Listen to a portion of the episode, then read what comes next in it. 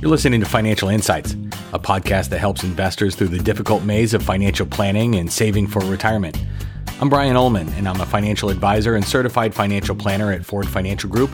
And together with some guests and other advisors at my firm, we're talking about the issues and questions relating to finance that face our clients every day.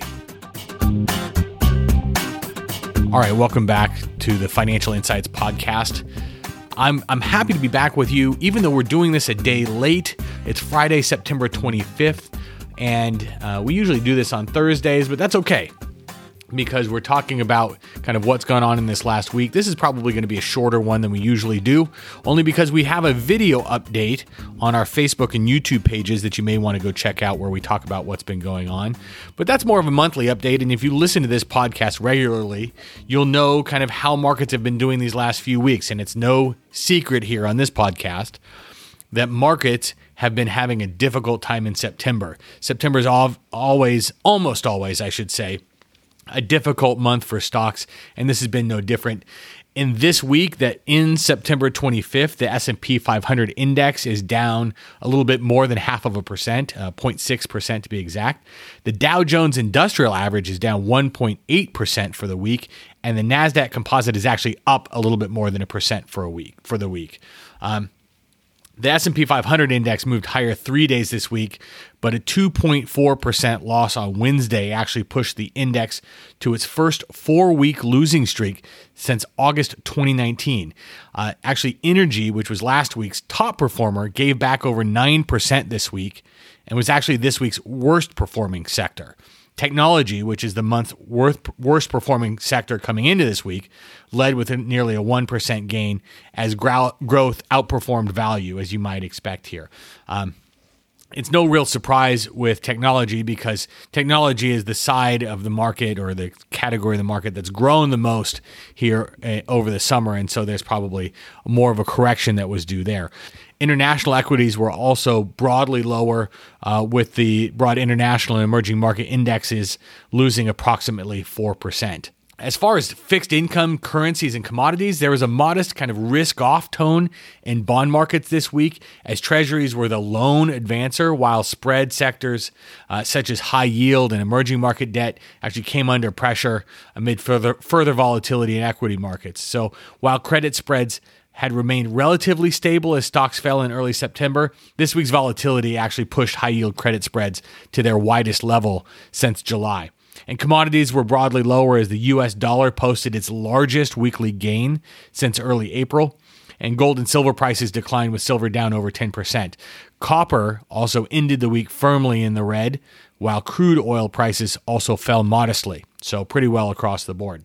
We always talk about jobs on here. Uh, filings for initial jobless claims came in higher than expected at 870,000 for the week ending September 19th. So this is essentially flat week over week, according to the Department of Labor.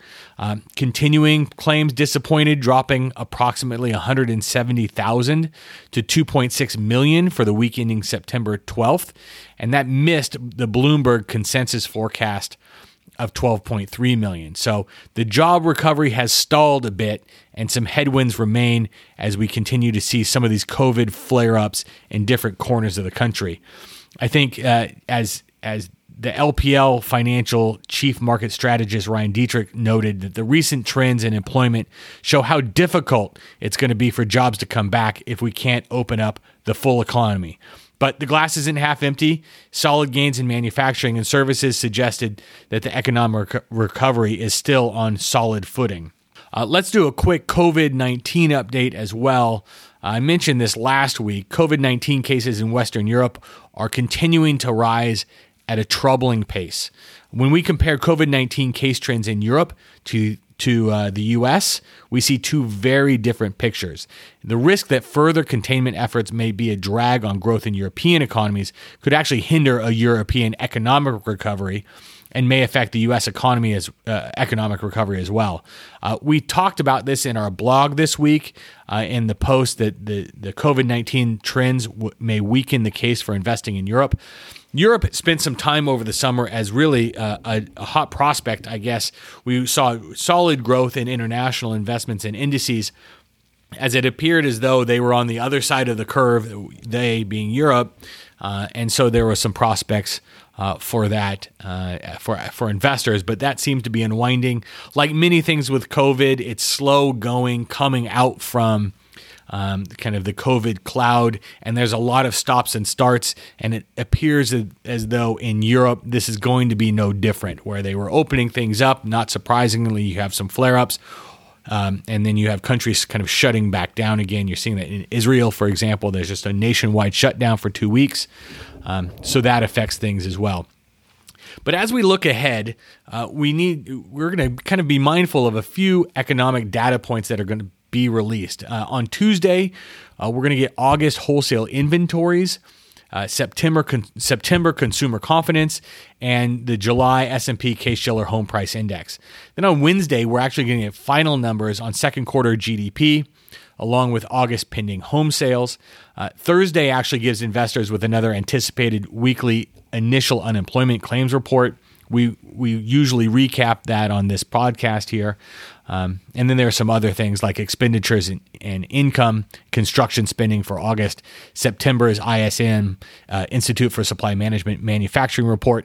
And then Friday, we wrap up the week with the September jobs report and the Michigan consumer sentiment and August durable orders uh, and September's unemployment report. So um, as we get to the end of next week, we have kind of an important data point where we are really going to get um, the September unemployment report. That's what a lot of people, when we're talking about jobs and people are looking at um, unemployment, it's always that first Friday of the month. Uh, and so we're going to get on this first Friday the unemployment report for September. And we are also notably going to get into earnings season. We're finishing up the third quarter of the year. Um, if you haven't heard from your advisor lately, you'll probably be hearing from them as we head into the home stretch in these last three months. Um, but it's it's we get earnings season at the beginning of every quarter, and we find out how these companies have been doing for themselves largely uh, for the third quarter of the year. And so um, that on top of election stuff is what's going to have the minds of investors and have the eyeballs of investors. We'll stay on top of those things, uh, of course, for you. And maybe if there's some notable stuff, we can check in on on some of those items on this podcast. But if you have any questions about anything I've covered today, feel free to email us at info at fordfg.com. Uh, you can find us on the web at fordfg.com. I would also encourage you to check us out on Facebook, check us out on YouTube. That's where we post some of these update videos uh, that we've actually gotten some requ- requests for from clients. It's been a while since we posted one. Um, just because of some of the difficulty that comes with not working in the same spot, uh, working from home, working from work, living at work is how some people have described working from home. So, at any rate, we're working on getting those going.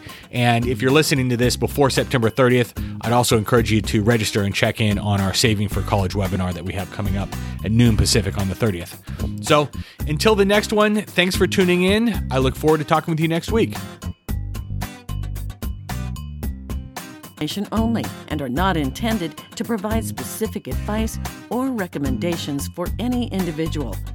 All performance referenced is historical and is no guarantee of future results.